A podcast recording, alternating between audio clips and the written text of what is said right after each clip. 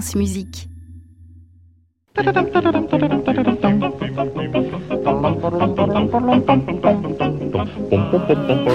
Bonjour Clément. Bonjour Aliette. Alors ce matin, Aliette de la vous mettez un peu d'ordre dans le casse-tête du nom des œuvres de musique classique. Alors casse-tête, c'est bien le mot. hein. Aujourd'hui, quand on cherche une musique actuelle, il se peut que le titre et le nom de l'artiste tiennent en cinq lettres, comme c'est le cas avec cette chanson.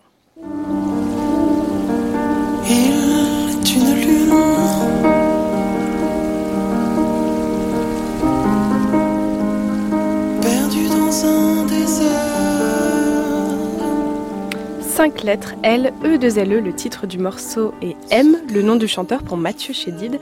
Maintenant, on va écouter un extrait d'une musique classique et son titre tient en 127 lettres.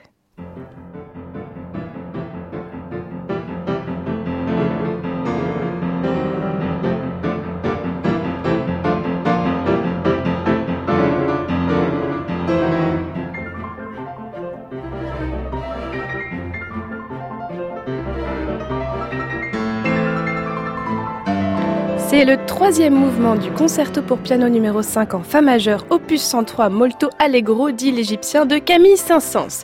Le cliché comme quoi on ne comprend pas grand-chose au titre d'œuvres classiques ou comme quoi elles sont trop longues est plus que justifié, mais on va tenter de mettre un peu d'ordre là-dedans.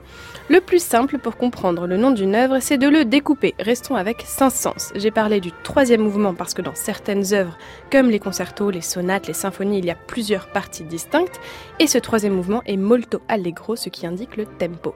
Après avoir indiqué le mouvement, on a la forme musicale, ici un concerto pour piano, et son numéro dans l'ordre chronologique, le cinquième, sachant que Saint-Saëns n'en a composé que cinq, c'est son dernier.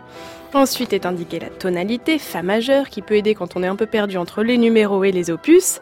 L'opus, c'est le catalogue général des œuvres du compositeur, donc ce concerto pour piano numéro 5 serait la 103e œuvre composée par Saint-Saëns, même si ce n'est jamais une science exacte, certaines partitions ont été perdues ou retrouvées après la mise en forme de ce catalogue. Et cette œuvre, elle a aussi un surnom, Aliette, euh, l'Égyptien. Oui, un titre trouvé par Saint-Saëns car il était dans la ville de Luxor au moment où il écrivait ce concerto. Les compositeurs étaient parfois les premiers à trouver des surnoms à leur création, comme la sonate au clair de lune de Beethoven ou la symphonie pathétique de Tchaïkovski. Ces petits noms pouvaient aussi venir des biographes ou des éditeurs, comme la symphonie inachevée de Schubert, découverte après la mort du compositeur. Elle n'a que deux mouvements sur trois, ou quatre normalement, d'où son surnom.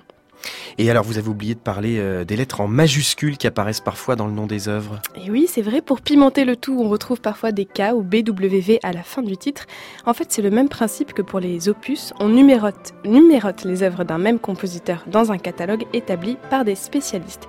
Dans les plus connus, nous avons K comme Köchel pour les œuvres de Mozart et BWV pour les abréviations allemandes de catalogue des œuvres de Bach. Pour Saint-Saëns, c'est la lettre R qui répertorie les œuvres composées entre 1835 et 1921. Donc on pourrait rajouter en plus à ce concerto pour piano numéro 5 un petit R205 à la fin, mais on va surtout contenter de l'appeler l'Égyptien et en profiter encore un peu ce matin.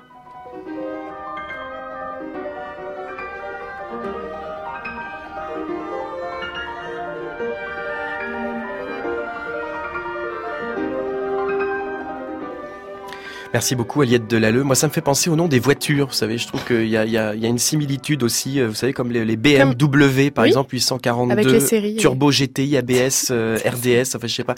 On pourrait euh, appeler un concerto peut-être euh, comme ça. Aliette Delalleux, on retrouve votre chronique sur francemusique.fr. On peut même la podcaster et on peut la revoir dans quelques heures en vidéo sur le compte Facebook de France Musique. Retrouvez toute l'actualité musicale sur francemusique.fr.